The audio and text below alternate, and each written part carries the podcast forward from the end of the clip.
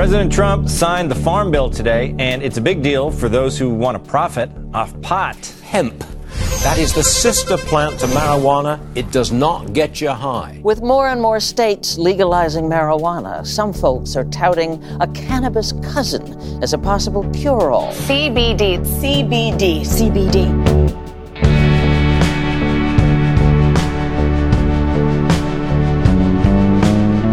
Welcome to Trace Material, a podcast from Parsons Healthy Materials Lab.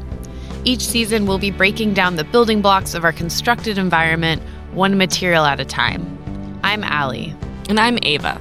So, in episode one and two, we covered hemp's past, and now we're finally ready to tackle the murky water that is hemp's present. Is hemp legal to grow and sell everywhere in the United States? What exactly is CBD? And if hemp and marijuana are both cannabis, where does that leave hemp's illicit cousin? Hemp's current legal status is far from clear, so we're going to have a lot of help deciphering where things stand with hemp today. We spoke to several people for this episode who have made cannabis a big part of their careers. We visited a farm in upstate New York that is fully set up to grow and process CBD and spoke to their COO. We went to Binghamton, a former manufacturing town, and spoke to New York State Assemblywoman Donna Lupardo about the political battle to bring hemp back to New York. And finally, we sat down with reporter Mona Zhang, who broke down these topics in Cannabis 102. And actually, we should begin there. Things are about to get technical. My name is Mona Zhang, and I'm the state's cannabis policy reporter for Politico. All right, we have a lot of terms to cover marijuana, hemp, cannabis, CBD. What's the true distinction here? So, marijuana and hemp are both types of cannabis. Cannabis includes marijuana and hemp, but marijuana doesn't equal hemp. They're both the same species of plant. But under US federal law, hemp is a cannabis plant that has less than 0.3% THC. Marijuana is a cannabis plant that has above 0.3% THC. Okay, to give you a reference point, in 2017, the THC content of the most popular marijuana strains in Colorado, where it's legal, ranged from 17 to 28 percent. The distinction between marijuana and hemp in the US is a legal distinction, it's not a scientific distinction. So, this arbitrary distinction becomes codified when Congress passed the Agricultural Act of 2014, more commonly known as the Farm Bill. So basically, what the 2014 Farm Bill did was it allowed states to set up their own pilot programs for hemp research. A lot of cannabis companies interpreted this as like hemp is legal as long as it's below 0.3% THC. And this whole industry sort of like flourished. Starting around 2014, there was a lot of discussion around this thing called CBD. CBD is a sort of shortened version of the word cannabidiol. Let's get a definition of exactly what that is. For this, let's throw it back to Emily Dufton from episode two. Cannabidiol is the non psychoactive component uh, primarily derived from hemp. And that's being put into everything from tinctures to soaps to drinks to food. Like, you can't go to a Whole Foods at this point and not see all of these products, many of which are really expensive, loaded with this, you know, substance derived from cannabis that is not fully tested and we don't fully understand, but you can buy it anywhere. And that's a cash cow. Right. So CBD is a hemp product. In 2014, as soon as the government loosened the reins just a bit on hemp production, money started pouring in. And four years later, once the government saw hemp's economic potential, the floodgates really opened with the passage of the 2018 Farm Bill. Let's go back to Mona. So, 2018, it actually takes hemp out of the federal definition of marijuana. It's not like a controlled substance anymore. You can't be prosecuted for hemp under federal drug laws. But the USDA, the FDA, they haven't released their final regulations, so it's in this like weird regulatory limbo where it's it's legal in a sense, but you know, if you see hemp products like, you know, CBD infused beverages and stuff, that's technically still illegal. What Mona's saying here is that hemp is legal, but hemp infused products aren't. Things in the cannabis marketplace are moving really fast, and the federal government hasn't been able to keep up with consumer demand. Okay, I think we may need a recap of what we just learned in Cannabis 102. For sure. So, we know marijuana and hemp are both cannabis plants, and that legally, the definition of hemp is a cannabis plant with less than 0.3% THC, and marijuana is a cannabis plant with more than 0.3% THC. Right, but as we learned, it's just a legal definition, not a scientific one. And CBD is a product of the cannabis plant that is low in THC. Exactly. But again, it's not yet regulated. So if you're buying CBD, make sure you trust the company you're buying it from. Okay, I think that covers the technical bits. But the story of the farm bills is obviously about more than just percentages on a page. It took courage and more than a little drive to get these bills passed. To dig into the politics of hemp in the 21st century, we sat down with one of the people who knows it best. I'm uh, Donna Lupardo, a member of the New York State Legislature. I'm fortunate enough to be the chair of the Committee on Agriculture. And I've been working on a variety of issues, primarily involved with helping my community recover economically. As soon as we started looking into people who could help us tell the story of hemp, Donna Lupardo's name came up over and over again. I think I will be associated with the hemp movement uh, long after I'm gone from this position. The governor uh, at one time described it this way. He said that I was the first person to blow the bugle, is how he put it. And of course, it was a tad more complicated than just blowing the bugle. Donna had quite a fight ahead of her. One of the ways I was helped was able to help sell this to my colleagues was by showing them the kinds of things that could be made with industrial hemp. When the assemblywoman walked into our interview, she had a briefcase with her.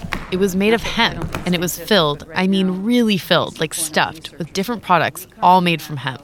This is a scrub and hand cream and lip balm, hemp milk. Of course, the dairy industry really seriously objects to it being called this, so we're going to call this the hemp beverage. So, yeah, it's really something. I've seen. Um, Donna had her reasons for supporting hemp's return to New York State. Her community, in the southern tier of upstate New York, needed help. The city of Binghamton and the surrounding areas would probably feel familiar to many Americans. It's situated on two rivers and surrounded by rolling and densely forested hills. Walking around downtown, we saw some stunning architecture large Victorian mansions, former department stores with intricate cast iron facades. But we also saw a lot of empty storefronts. We are basically a manufacturing town without manufacturing. This was a community that was built on the spirit of entrepreneurs.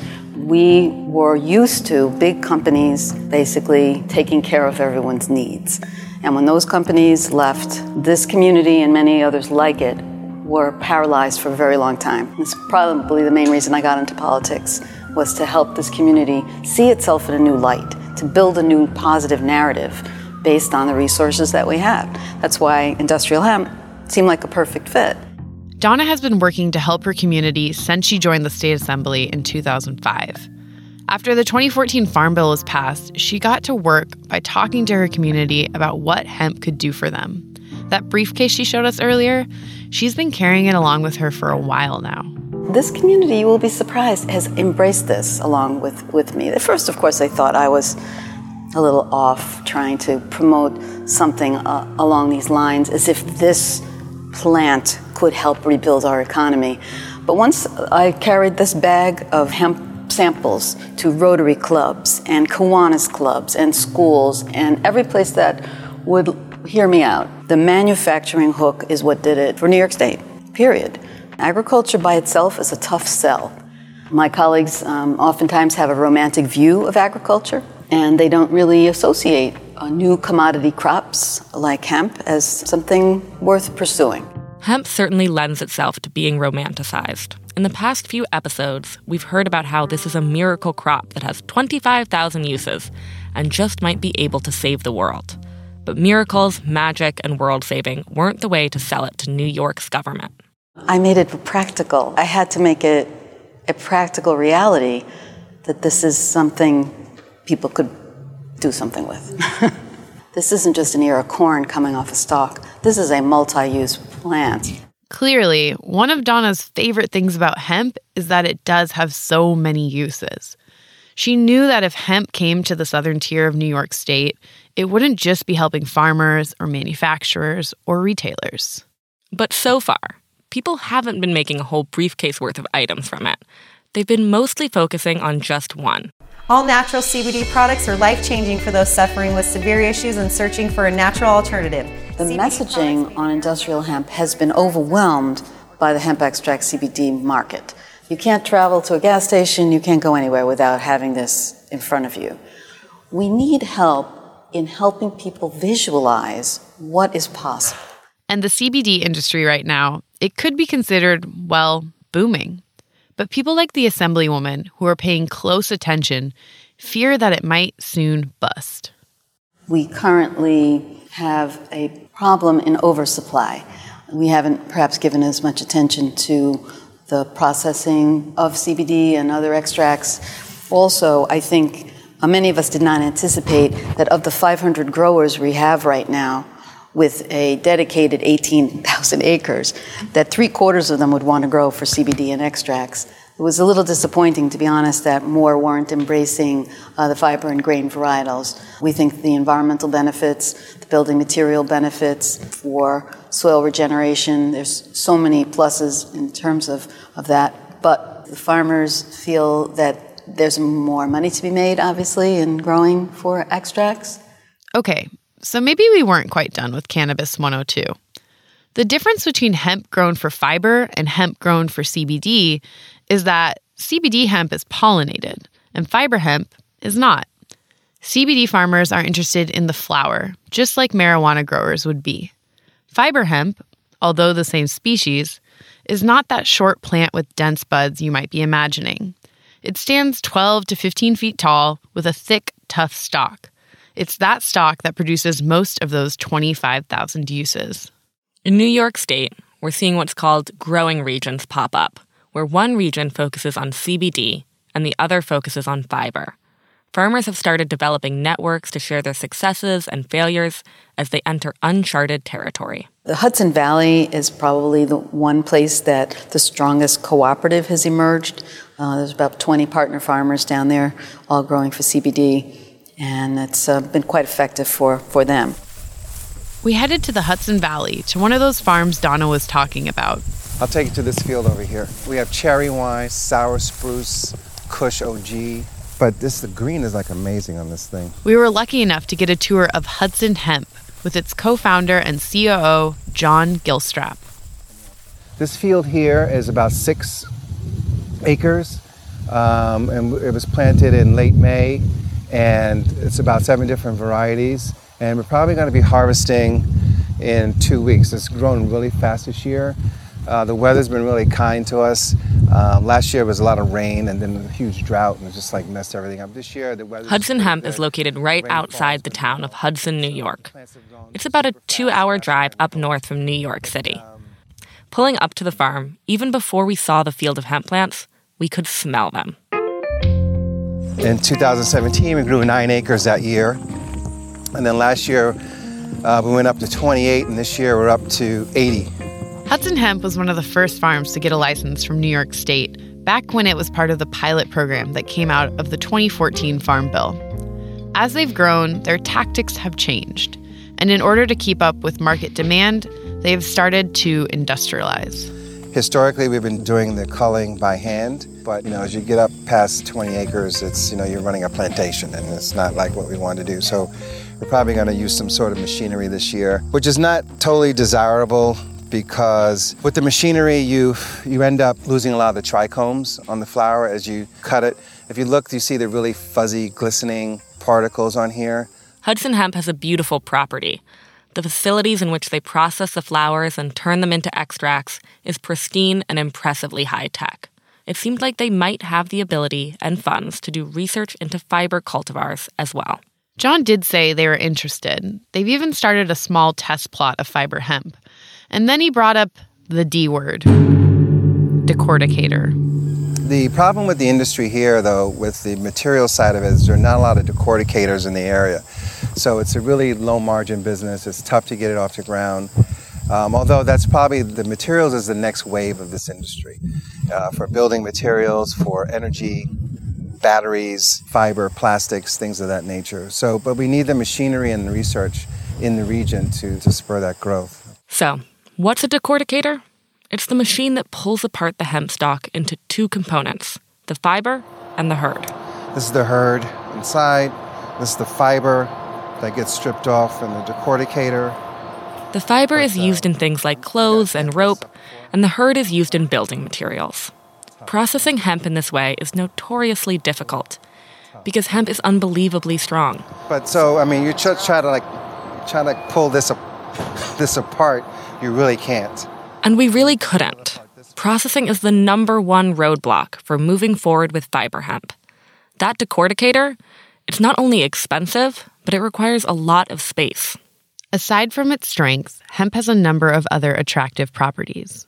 One, it doesn't require pesticides, and two, it's able to sequester carbon. Hemp achieves this by extracting unwanted chemicals from the ground into its stalks and leaves. Though that particular crop would be unusable, this can be incredibly helpful to clean soil for future crops. We tested a field. There used to be an apple orchard a few years ago, and um, we planted there, to see what would happen. And the plant test came back high in cadmium. That's a big heavy metal in pesticides. I mean, hemp is a great bioaccumulator. It'll soak up anything out of the out of the earth. They use it in BP in their oil spill to soak up oil. Your soil has a lot to. It makes a lot of sense. Your inputs have a lot to do with your output, right? With the current CBD market being so tantalizing, it's hard for farms to turn away. Both Donna Lupardo and John Gilstrap seem to believe that we're just beginning our journey with hemp. Here at Parsons Healthy Materials Lab, we're especially interested in using hemp hurd for building materials. As we'll see in upcoming episodes, there's a lot of excitement about hemp's potential to transform the building industry in the US. It fulfills the dream I've had of manufacturing on a number of levels, but that one I think people will be very excited about when they see what's possible. This is the one area people around here have not been able to really visualize. I think when people see what's possible with um, these building materials, they, they will embrace it very much. I, I want to see more done in that area. Okay, so obviously there's a lot going on with hemp. People are making money off of it, it's creating jobs, and it's sequestering carbon. But let's not forget what we learned in episodes 1 and 2. We know that hemp was primarily farmed by enslaved African Americans in the 19th century, and that Harry Anslinger targeted black and brown communities with racist policies, and that the war on drugs disproportionately targeted communities of color. But is this history being taken into account? Mona Zhang, who took us through Cannabis 102 at the top of the episode, has spent a lot of time writing and thinking about how these new policies do or don't reckon with the history of cannabis in America. So, although the issue is very often viewed as an agricultural one, it has a lot of impacts on criminal justice. From an enforcement standpoint, when the 2018 Farm Bill was moving through Congress, there was at one point in the bill a provision that would ban those with felony drug convictions from ever being in the hemp industry. It was a compromise for more conservative lawmakers to get hemp legalization through and make it palatable to them. The farm bills were created to help American farmers, who are disproportionately white. We know that people of color, especially black Americans, were targeted by anti cannabis laws. Despite black and white communities using marijuana at similar rates, there's a disproportionate number of felony drug convictions in the black community. From what Mona was saying, conservative lawmakers were not interested in healing any of the wounds created by the last two centuries of cannabis policy. In the end, the ban ended up being like those who have had a felony drug conviction in the past 10 years can't enter the hemp industry. Criminal justice advocates say that's really unfair, especially if people have the expertise to be growing cannabis and also belong to a certain group of people who have been disproportionately targeted for drug offenses. Essentially, the farm bills in many ways continue the pattern of cannabis history in the United States. Families that had suffered under Anslinger, Nixon, and Reagan's policies were pushed further away from it. There is still an opportunity to embrace criminal justice reform on a state by state basis, but so far, many states haven't seemed interested.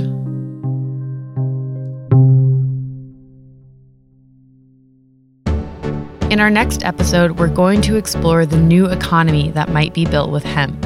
We've seen the devastating effects that extraction and exploitation can have on our planet and our people. Can hemp be the cornerstone of a new economic system that will rebuild communities from Appalachia to White Earth? Join us next week when Winona LaDuke makes her case for hemp.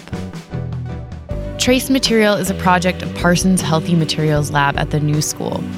It is produced by me, Ali Kiltz, Ava Robinson, Burgess Brown, and the HML team. Thank you to Mona Zhang, Assemblywoman Donna Lupardo, and John Gilstrap for lending their voices, thoughts, and experiences to this episode. And special thanks to Friends of Healthier Materials who make this possible. Our theme music is Rainbow Road by Cardioid. Additional music from AA Aalto and Blue Dot Sessions.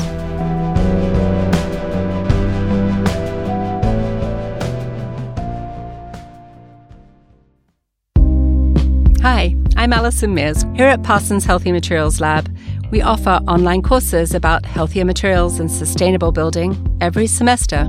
Check out our website, healthymaterialslab.org, and visit our education page to sign up.